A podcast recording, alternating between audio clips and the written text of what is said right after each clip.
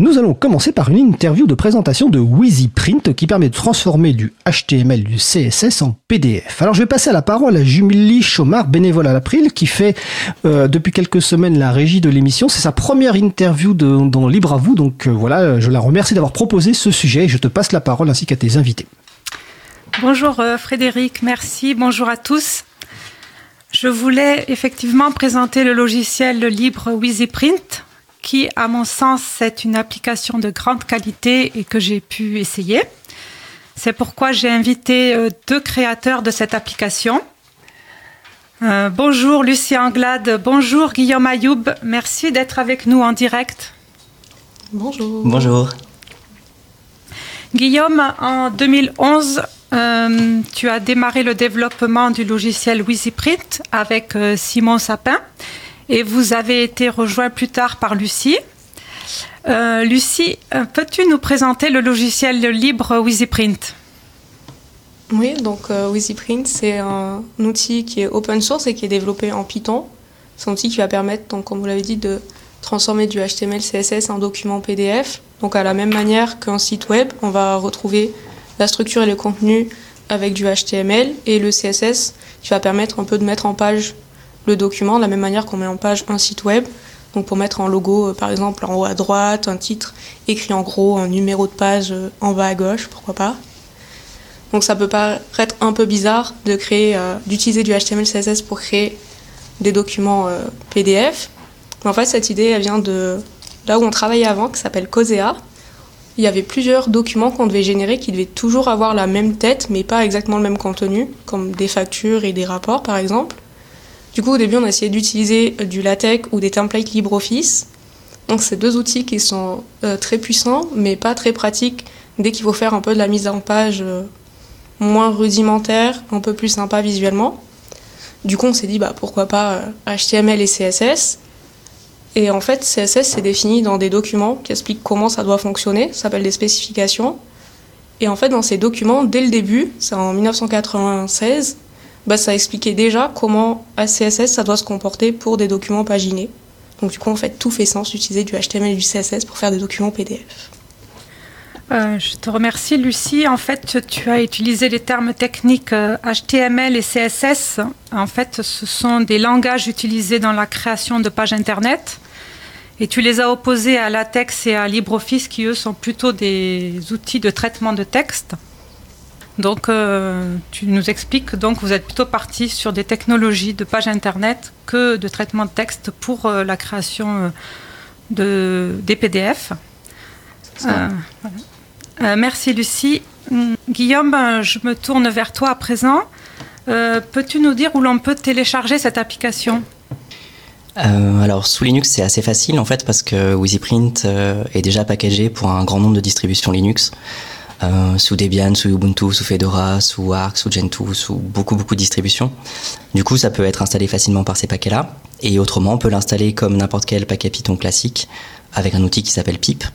Euh, ça fonctionne sous Linux, bien sûr, mais ça fonctionne aussi sous macOS et sous Windows si jamais vous êtes euh, sur d'autres OS.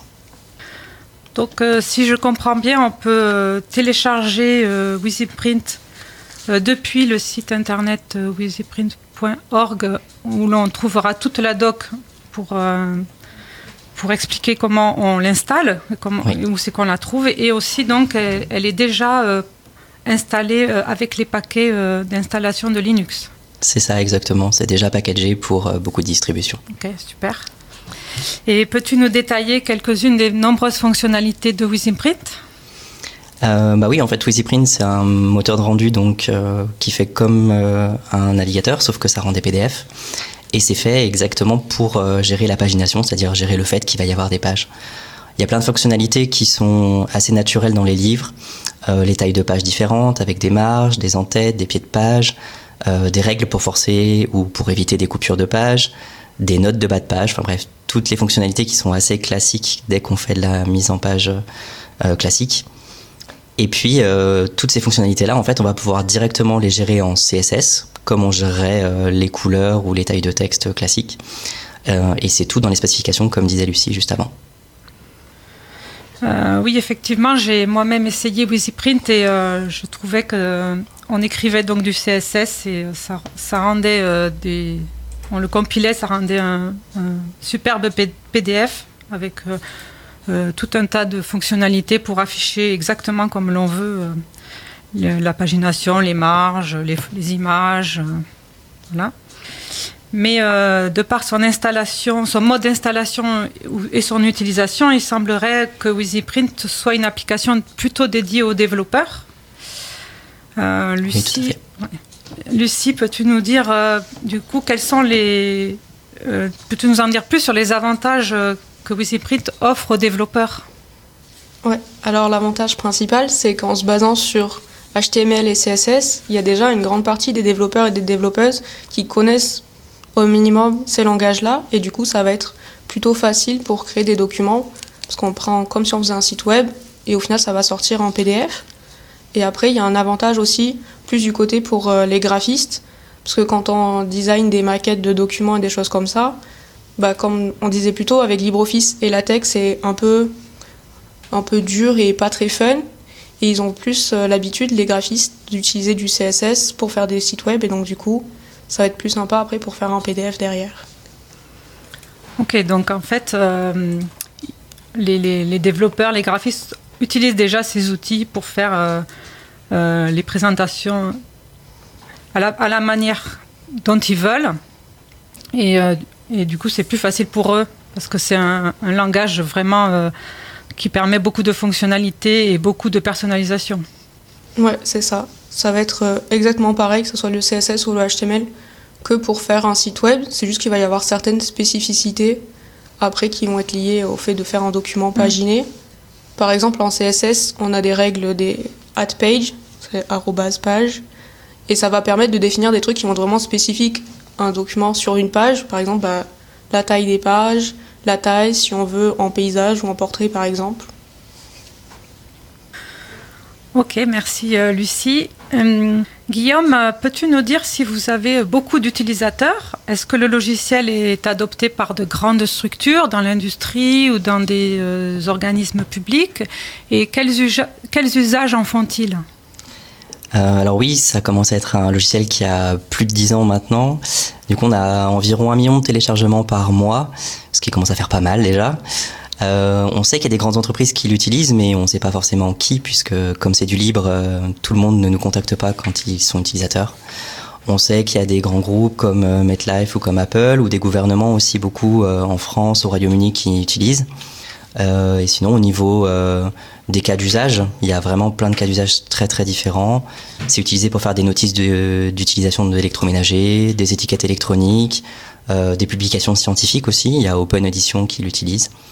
Et puis beaucoup de rapports d'audit, euh, beaucoup de rapports de sécurité, bref, tout ce qui a besoin d'être euh, mis en page automatiquement et, généré en PDF. c'est impressionnant.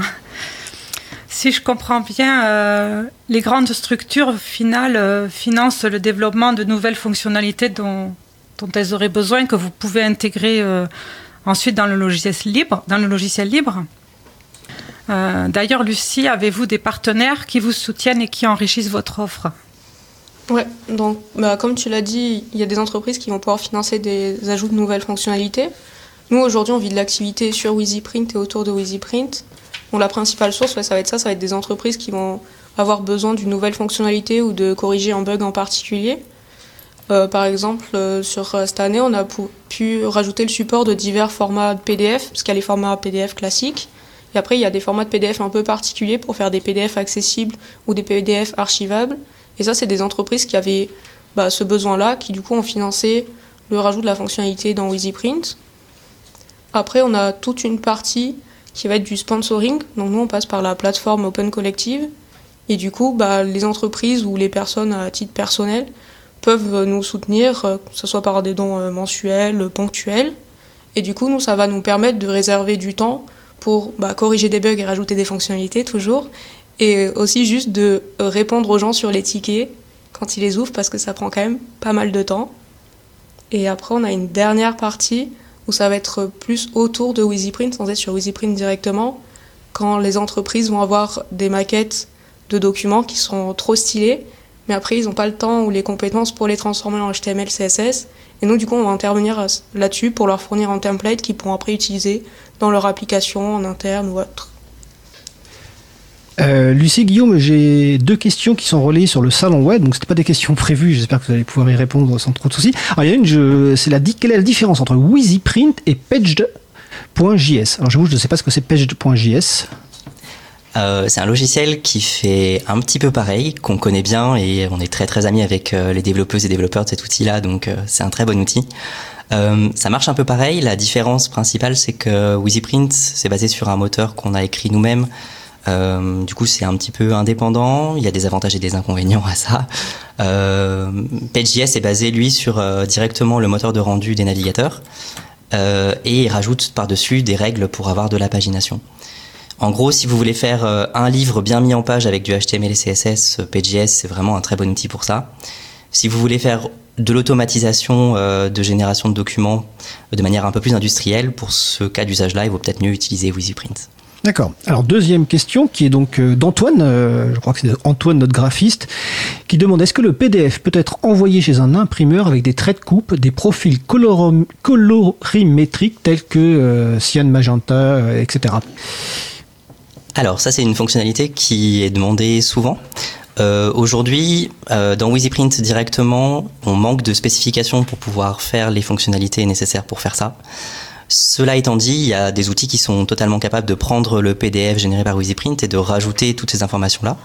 Nous, on fait déjà les traits de coupe, euh, les fonds perdus et tout ce qui va permettre de pouvoir faire la mise en page.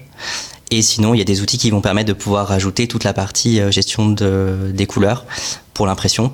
Et du coup, au final, euh, ça correspond à toutes les demandes qu'on a eues actuellement. Elles sont possibles avec des, des outils à côté qui peuvent être utilisés pour faire ça.